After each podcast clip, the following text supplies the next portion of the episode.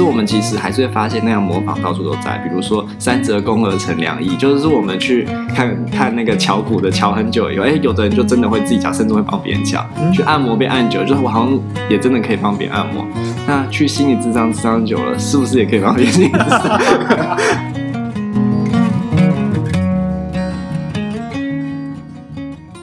家好，欢迎收听 CC 零知，我是阿彻，我是阿坤，这是一个吸收人生日月精华的频道。我们邀请你在这段时间与我们一起自在的 CC 灵知。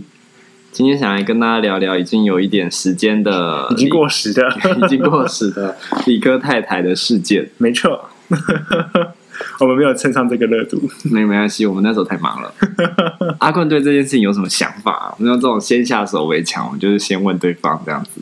哦，我想说，我们就先简单前情提要哦，需要前情提要。对对对对，虽然这件事很很大嘛，嗯，但是我觉得可能有些人还不知道这件事情。好，对，简单来说就是，嗯，我们知道理科太太她最近要开一堂课程，是关于她去智商的经验。对，她写成了一个智商笔记。对，然后她想要把她这张笔记用上课的方式，就是公告出来。然后是收费课程这样子。然后他有，我记得在看文案的时候，他其实还蛮强调一点，就是说，哎，因为他有这样一百个小时的被智商的经验，他在里面收获很多。嗯、那这个收获很多里面，他学到很多方法，他希望把他的经验跟方法教给来上他的课的人。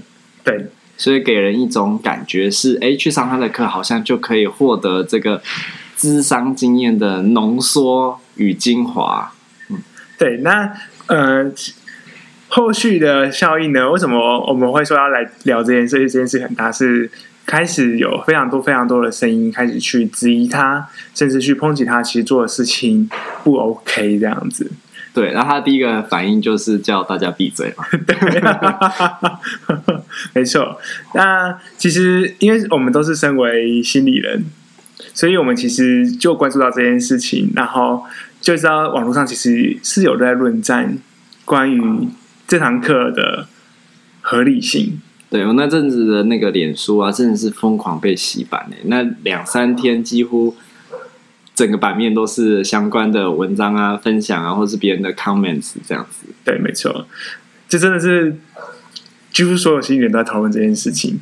但我觉得很有趣的一个部分，嗯，我先说结果，后来这堂课是被取消了，也不能说取消，他退费。对，他退费，然后决定用理科太太的 podcast 免费上架。对，还是跟大家分享。那当然，内容说有没有什么变动更改，这我们不知道，嗯、因为我们原本也就不知道他上架的实际内容是什么嘛。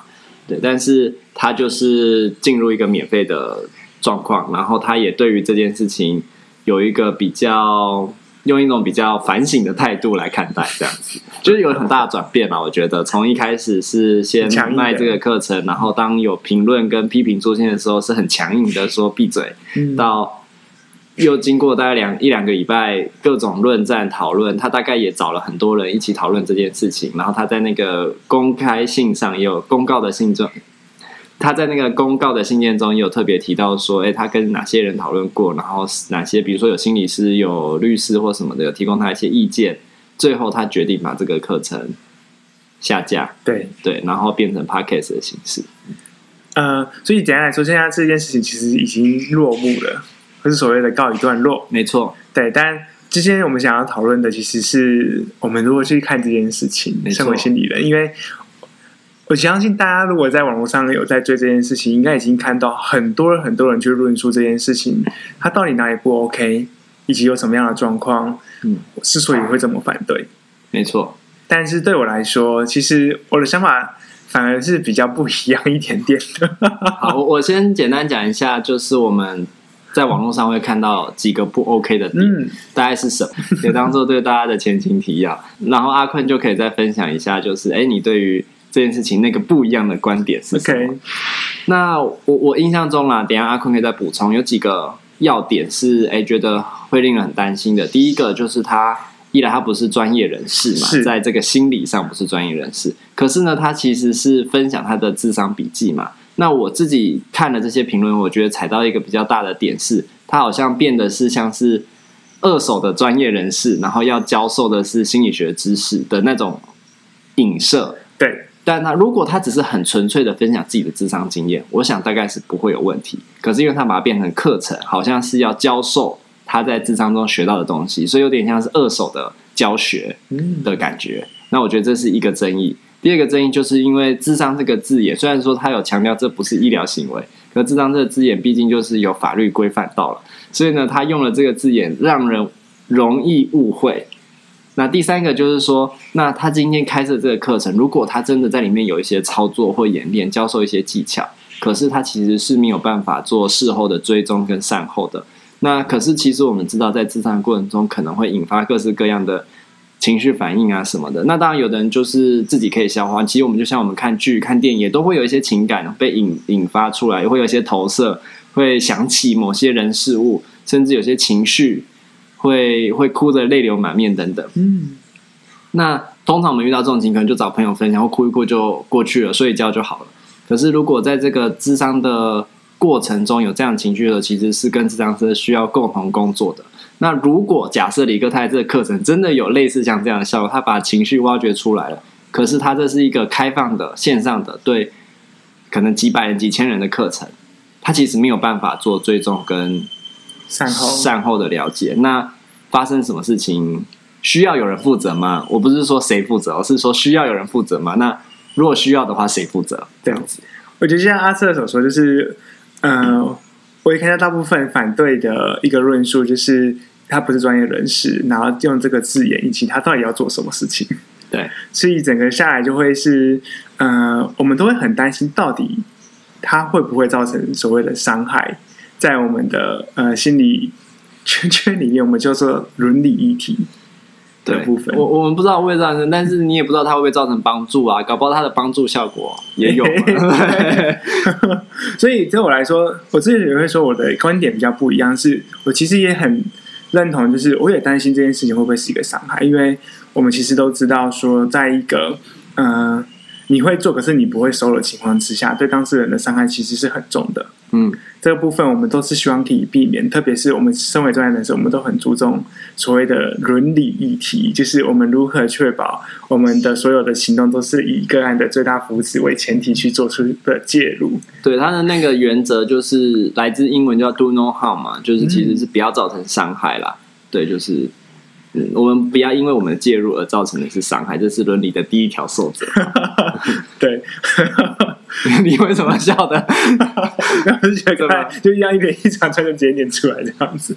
好，但对我来说，我也是以伦理作为第一守则。不过，我会好奇他到底要干嘛？嗯，就是他在做的事情到底是什么？赚钱啊。当然是这样讲，我也想赚钱，大家都想赚钱。不过，他到底是用什么东西去？就是呃，应该这样讲。我好奇他在卖什么东西。嗯，他虽然说是智商笔记，但是他的智商笔记到底是什么？可他就都还没真的卖出来，这样子。对，自己在还没出现的时候，大家觉得东西不好，不要，对，不 OK，不可以拿出来卖，这样子。这也是蛮奇妙的哈。就是对我来说，我就会很想知道说他到底在讲什么东西。如果他讲的东西真的有违反伦理的部分，那我一定会跳出来反对，说：“哎，你这东西确实会有伤害到听的人，可能说者无意，听者有心，嗯，等等的状况的时候，我觉得那时候是我们要以安全为第一优先考量。对，可是，在还没有知道这件事情的时候就被打回来了，嗯，我就会觉得好像有一点可惜，嗯，因为我觉得这会是一个让大众。比较清楚了解，我们会说这个心理的一个圈圈里面，它到底在做些什么事情？这样子。而我觉得，其实像这整件事情，我们在这个落幕回过头来看呢、啊，就是我们可以知道，心理这个东西已经在大众变成我们的，慢慢变成我们的文化跟生活的一部分。所以，越来越多人谈论这件事情。从以前，我们觉得这件事情是非常的污名化，非常不能够谈。但是，像这样的 key person 出来，他不仅分享他自己去咨商的经验，甚至。觉得这东西对他来说是很有帮助的，它其实是非常有公关宣传的效果的。对，那即便最后这件事情就是在争议下，哎，到了到此有一个段落，可是我觉得它也是让智商这个题目，呃，被大众更能够看见，那所以接下来的能做的事情其实是很多，而且大概也不会只有一个理科太太，以后会用不同的形式再冒出来。但它有点像是是一个烂伤，一个案例，让大家之后就是会回过头来检视。如果公关上要操作的时候，要怎么样小心这样子？对，我觉得，呃，其实，在坊间就有很多类似的，嗯、我觉得它是一个类似的感觉，在理科太太的操作里面，像伯克莱他第一名的。今哎，去年度第一名的畅销书籍是《蛤蟆先生去看心理师》。嗯，这不就是一个职场笔记的感觉吗？就是他是把自己的一个智商的经验，用隐喻、用故事的方式，可能有修正里面的内容，可能有做很多很多的调整，加回到这本。书里面去，但我也还没看过这本书，因为我看到另外一本书叫做《也许你该找人聊聊》，它其实也是一个类似的过程。其实我觉得很多人都会好奇，说到底智商室里面发生了什么事情？为什么我会说智商它是一个隐私隐晦，然后又很注重安全性的东西？嗯。我觉得透过这样的书，其实可以稍微窥见一点，或是了解说，可能智商历程会是什么样子。嗯，但其实我们也知道，每一个人的智商历程都不一样。对，所以我其实是蛮鼓励大家去多谈论这件事情的。嗯、就是如果你去智商过后，你想要跟大家分享你的智商经验，就是你自己愿意的状况下，我觉得其实是挺好的一件事情。那那个好，也许那本身就会是你所谓。智商历程的一部分，就是智商历程，我们不只局限于跟智商师的这个关系，其实是包含你在整个智商期间的所作所为、所言所行，以及你在智商之后，你可能怎么回过头来理解这样的一个经历，其实都算是智商的历程嘛。嗯，那所以出书也许也会是历程的一部分，也许理科太太在弄这个课程，也是他智商历程的一部分。那可是说，我说无论如何，这整体来说都是对于大家。心理健康的一个重视跟，跟、嗯、跟跟想要怎么再往前走下去的一个努力，所以我觉得那真的就是一个呃，让智商这东西更被更多人理解，而不是局限在说哦，好像就是我们过去看的电影一样，就是有个医师坐在那边，然后我就是躺在躺椅上面，然后医师问我问题，然后就哦，你现在可能是什么什么样的状况，就单纯这样子。其实我觉得还是大部分。的人对于心理智商或所谓可能心理治疗的想象，所以其实这些论述出来都是在翻转跟丰富化我们对于智商的理解。那其实呈现的就是现在智商实际的状况上可能会有的多元的样貌。对，我觉得这也是回到一个嗯、呃，我想要去讨论，就是刚刚有说嘛，那如果变成出书的，好像我们他如果变成出书的，好像我们可以比较接受这样的一个。咨商笔记的形式，可是课程不行。那电影可以吗？剧可以吗？或是什么其他东西可以吗？当时它换了形式之后，它就变成一个不可以的东西。那那不可以的东西在哪里？我觉得这就会是我觉得好像可以在更多讨论的地方在这里。因为像其实我其他不是这个领域的人问我，就会问我说：为什么不行啊？嗯，为什么会被？骂成这个样子，对，就是其实很多人也会有这样的困惑，因为你看，你说剧啊、电影啊，其实有很多剧都是在讨论心理智商，像是呃，美剧有一个很有名的叫做《In Treatment》，他还拍了很多季，他其实就是每一集就是智商历程，他这这一部剧也真的是很神，他就是也没有什么其他的故事内容，他就是拍。可能三个个案，五个个案，然后星期一到星期五，星期一就是个案 A，星期二就是个案 B，星期三就个案 C，然后星期五可能就是心理师自己去找他的督导，他的心理师，嗯，然后就这样子五集为一个循环，五集为一个循环，这样拍下去，然后就会拍出智商历程中到底会发生什么事情，那个关系会变成怎么样，然后会讨论什么内容，每一集就二十分钟、三十分钟，短短的这样子，对，他就是其实就在揭露智商的历程是什么啊，对不对？对没错，就是是啊，就是一个智商的历程被揭露。我觉得那不是一个呃，当然我们会说，好像看到被揭露，好像我们就，我觉得好像会有个担心是这样，就像是我看见医生在看诊，然后我就好像觉得说，我好像可以这样去做一个诊断，但其实我们内心会知道这样子不行。可以可以多说一点吗？简单来说，就是可能我看医生他怎么样去做一个治疗的处遇，嗯，可能就是呃，头痛吃。什么头痛药吗？还是什么的？我不确定这是医生的处遇啦。可是我们会知道说，医生他的处遇里面，我不会尝试去学着照他的做法去做下去。所以你说的比较是对于只是异样化葫芦跟模仿的担心，就是说，哎，看到他做了某一个介入，我们就只模仿这个介入，而去去脉络，就是没有去想他这个介入介入背后他可能有怎么样的想法，有怎么样的考虑，有怎么样的医疗知识，然后他知道这个预期的后果是什么，他了解这个病人或是个案的状态很清楚，所以他才做了一个某个介入。但是如果其他人看到就只是模仿这个介入，而没有去考虑前面、后面、中间等等。这样子，对，有一有一点像，就是就是阿瑟刚刚所说的这个东西，就是其实我们，嗯、呃，我不确定，我不是用我们这个词会不会合适，但，呃，我相信，其实我们之所以把医生视为一个专业，是因为他们的介入会有他们的考量在这里。所以基本上我们不太会去模仿，或是去就是一样画葫芦的去执行这些事情。但有有时候可能会希望可以快速解决我们遇到的困难，而去做一些可能医生一些建议的部分，然后也把这一分建议分享出去。其实你说的模仿这件事情还是会发生啦，因为对，因为未必是在医，就是我们传统所认识的那种西方的医疗的医生。因为那个东西涉及的是，我们不见得有管制药品，或者是有药品可以提供这样子模仿的介入。可是我们其实还是会发现，那样模仿到处都在。比如说“三折肱而成良医”，就是我们去看看那个敲鼓的敲很久以后，哎，有的人就真的会自己敲，甚至会帮别人敲。嗯、去按摩被按久，就是我好像。也真的可以帮别人按摩。那去心理智商智商久了，是不是也可以帮别人心理咨商？好，所以所以有点类似这样讲，大家大家其实是在做有一点类似的事情。所以我觉得我们回过头来回到这个理科太太的争议上，我觉得有几个面向我们可以再更深入看一下。比如说这件事情会有争议，就是它不是只是个人经验的分享，如果它包装的形式上也让人觉得只是一个个人经验分享，像是。那一本书，也许你去该找人聊聊。嗯，像是蛤蟆先生去看心理医生，他好像叫心理医生还是心理师，我忘记了。Okay. 对，但类似是像这样，他就是一个个人经验的分享。那那没问题啊，就是当故事、当小说嘛。那我们也知道，这也许是一个真实的故事，可是那个是你的故事。好，所以怎么样，读者跟你都会有一个距离。那另一个，要不就是我今天提供就是一个工具书。好，那那个可能是心理学的教科书，智商。咨商技术的理论书，它里面就会谈到很多技术嘛，还会谈到控医法。那怎么不说这个书有危害伦理，对不对？嗯、就是一般民众也可以去看这个书，然后照抄啊，没错，对不对？那那他是不是也可能挖住自己的东西，然后就出了什么问题？那是不是坊间也不能卖什么药品的书？那他可能去成药店乱买，然后就混出一个什么药，然后然后吃了就发生了什么事情，对不对？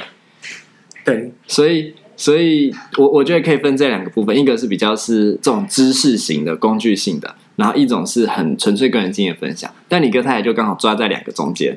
对，他就是既像是个人经验分享，但是又好像要要带给你什么介入，那就是开课，然后那个课程是要提供一个某种知识，然后因为有人带，然后加上他有一个我 K K O L，就是他有一个 K O L 这样子的光环，大家可能是基于一种。他的光环而去找他，所以我觉得这危险的地方其实是发生在这个地方，因为他可能真的会被某种程度投射为好像他可以帮我，他可以协助我。可是我们都知道，在这样子的开设形式下，其实是危险的，因为他没有办法去 handle 到每一个去找他的人。那你说去找心理师的时候会不会有这样的状况？去找精神科医师会不会？其实每个病人都是希望可以获得帮助嘛，嗯，可以获得。支持可以获得脱离自己的困境嘛？那他一定会有投射嘛？我们说投射就是对于这个治疗师，他可以拯救我的投射。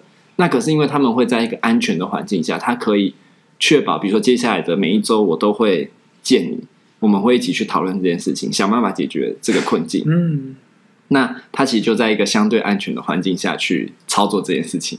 可是理科太太就是他没有办法提供后面这个东西，可是他试着要给那个前面那个东西。对，我其实刚刚在听阿瑟在讲的时候，就会突然有一个想象，这个想象就是，呃，我们知道有越来越多的心理师走向也是某一种品牌打造、网红化的情况，或者是变成公众知名的荧光幕前的人。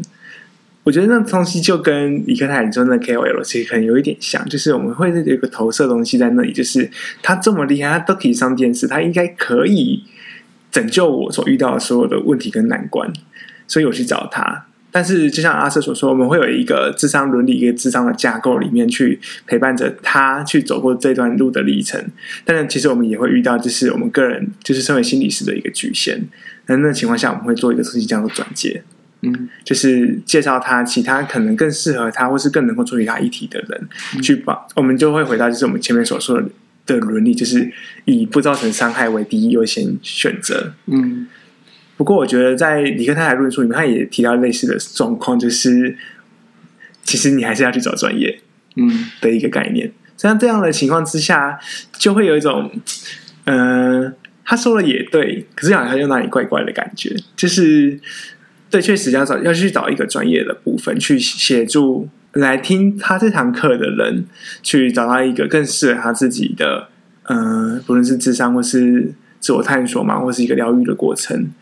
但是，就像阿瑟一直在担心的，就是这样的一个过程里面，会不会有一些更模糊的空间在这里面发生？我们的想象就是，其实它引发某一些事情，可是没有这种历程性的东西去陪伴着这些人，找到他们适合要去找的资源。嗯，可是我觉得回过头来啦，就是就是，虽然说是我的担心，但其实我也会想要问一个问题，我想也是理科太太。我自己觉得他可能会想问的问题啊，我就只是开个课程，为什么我要为我的来的人负责？我为他负责的是我的内容啊，我内容是我卖 A，然后我提供 A，合理嘛？商业契约上合理。嗯哼。那为什么他看课程，如果就算他有什么样的体会，然后什么情绪什么，那他去找他的专业的人呢？他跟我有什么关系？对不对？就就以理科太太的角度，以卖这堂课程的角度来说。好像也觉得这件事情哪里怪怪的，为什么我要为了这件事情负责？嗯，我觉得这这让我想到，就很像是所谓的投顾老师们一样，就是我告诉你们，可能哪个是标股，嗯、可是要投资投不投资，你们自己去决定。啊，他确实标了三天嘛，啊，你自己没下车的，啊，那 怎么可以怪我呢？对不 对？可是这种东西就会变成是，我觉得就回到另外一个概念，就是所谓的社会影响力。嗯，是。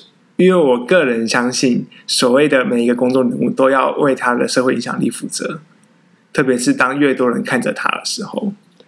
所以，我们这就是回到哦，这就是回到，其实从我们小时候那时候还是八卦新闻嘛，就会看到谁谁谁什么偷吃啊、出轨啊，然后谁谁谁做了什么酒驾啊，然后那些大概就是什么艺人、名人、政治人物这样子，就是一个 public figure 公众人物。嗯、那现在我们就是看到像李哥太太这种，就是 YouTuber 或者是，当然还是有那种传统的啦，但反正就是这种人物就开始需要为自己的言行负责。如果他不有名的话，大概也不有人关注他，就是因为他很有名，然后还开了这个课程，有很多人来，所以大家就开始考虑他作为一个公众人物的影响力。所以法律上当然没问题嘛，对不对？对，当然没问题。对，但是就是他的公众影响力使得他会被批评。嗯对，但就不晓得未来会不会因为针对这个状况下而去做修法或什么的，因为确实，嗯、呃，先不说理科太太，在理科太太之前就已经很多类似这样的状况了。但是未来会不会怎么走？我觉得我个人的感觉啦，如果说真的要为此而修法，其实是一件很可惜的事情。你说的为此而修法是修怎么样？修就是说，嗯、呃，就有点像是说智商不能拿来卖课之类的。一个东西就是好像，当然不是这么直白，但就是把这部分全部都限制掉，就是所有的，嗯、呃，现在我们最常看见的所谓的自我身心灵成长、自我探索，我们都不会加上“智商”两个字，因为“智商”是一个卫福部的医疗专用名词。嗯，所以说，如果真的以后要去用一个法律去规范前面这一块，就是关于呃擦边球的行为的话。我会觉得是一个可惜的事情，是因为也确实因为前面这些简单的擦边球嘛，或是呃一些更能够让这个专业的领域更亲民，或是更能够被讨论跟被看见。我觉得这其实会是一个需要被嗯、开拓的一个空间在这里。可是这个空间当然会很模糊，很多不确定性跟很多不安在里面。只是我们可以。想想看，就是因为其实我们也在做这件事情，包括我们在录 Podcast 也是，我们其实都在做一个，就是让在这样的一个模糊空间里面，他其实找到一个比较明确跟比较能够看得清楚的事情在这里。我觉得这修法或什么，它其实在决定的是谁往哪个方向走这件事情。嗯、意思是说，今天我们把智商放在一个很明确的医疗行为，然后。它不能被开课，然后只有这些特定的人士才能够执行，等等等等等。那它就会被放在某一个位置。那其实就是，哎，大家会认识到智商，然后认识到这些身份，可是也会出现各式各样的其他名词，对，什么咨询啊、成长啊，然后人生探索啊，反正就是只要符合法律规范的词，但其实是类似的东西，它就没有办法被规范到，然后会出现很多。那但到底是什么东西实际上会碰到大众呢？其实应该是我刚刚后面的后者 比较有机会碰到更多的大众，对，对吧？那可是如果你说智商这件事情它开放化了，那就会变成大家觉得这件事情是一个很靠近、很可亲近的事情，可是它也就会变得说法可能很众多，然后因为每一个人他接触到代言这件事情的人不同，而对于这件事情有不一样的理解。我举一个例子，比如说我在做做咨商的时候，其实常常会遇到一个状况，就是来访者啊，他可能会觉得他是来咨商或咨询，会尽量把词用轻，就对他来说这个词，因为词被放重量了嘛。比如说心理治疗就是哦，因为你很严重，所以要心理治疗；你很有点轻微，所以咨商啊；你只是稍微有困扰一点点，所以你来咨询。他们就很自然而然会选自己想要用的。词来找你，对，所以当你用错词的时候，比如说我作为一个心理师，我说：“哎，你今天怎么会来心理治疗？”就不对了，嗯，因为对他来说，我没有要来心理治疗，我只是来自商。那所以今天只是词的变更的时候，它其实就是会会影响着，哎，我们去选择什么用用什么词，然后来做这件事情的效果，这样子。对，所以我我也觉得说，比较是。你这样说啊，就是比较开放一点啦，就是说大家都可以去讨论嘛。那但是我们应该是要试着让我们认为在这个专业里觉得对的声音，可以更被理解、更被听见、更看见。那不可能没有其他的声音嘛，其他声音也会存在。但是我们就是要让我们认为重要的事情可以不断的被发生，这就是倡议嘛。对，那它才会成为。社会中可能最主流的想法跟声音，而不是就是设一堆限制，那他只是会往别的地方跑而已。我的想法是这样。我觉得，呃，那我最后出来一个结论，就是我想要回到的点是关于，就是最后是关于有效的部分。到底什么东西是有效的？什么东西是能够有帮助到人的？在这个专业里面，其实我们会看到，我们用了很多很多的方式去证明我们的东西是有效的。可是这东西。如何让大家也都觉得，对，这这东西真的是有效的？我应该用这样这样的途径走过我人生的这条路。我觉得这会就是我们未来要努力的、持续努力的一部分。我相信这条路已经大家已经努力推进了很长的一段距离了。嗯，那如何让就是嗯、呃、这个有效的东西？嗯、呃，能够持续发挥下去啦。我大概是想说在这里。好，所以，所以，所以我再帮你再收一点点。OK，所以我觉得这有效啊，反正它就是分为想象有效嘛。那我觉得想象有效是现在大家在努力的事情。比如说理科太太说，他就是在帮我们做一个想象有效的分享。嗯哼，那想象有效分享，越多人知道这件事情，哎，他去有效，他去有效，他去有效，我就会想象我去也会有效。那实际有效这件事情，就是要回到个人经验啦。就是你真的要去过，我在遇到一个什么样的困境中，我有了一个经验，说啊，他真的帮助我度过一个难，那就是变成实际有效。那当我们做研究什么，就是会去想要去检测这些东西嘛。但是智商这件事情就是很复杂，就在于同时很多事情在进行，你怎么会就很难去做归因？所以我们只能找到一种。Correlation 就是说，哎、欸，就是关联性的，对，就是一个关联，说啊，这样，这样，这样。但但我觉得那个是研究上，但是我觉得在对大众上，其实就是这两者，一个是想象有效，一个是实际有效。那想象有效就是透过像理科太太这种大家在谈论这件事情，比如说阿弟也有分享他的经验等等，就是对于这件事情的理解、认识跟 vision，想象说，哎、欸，会发生什么事情，这就是我们想象有效。但是实际有效就是当你有了想象有效，你才比较会愿意走进去嘛。那你就有机会经验到实际有效，那那个就考虑，就又回到说，哎，那专业关系能不能带给你一个实际有效的经验？这样子。好，谢谢大家。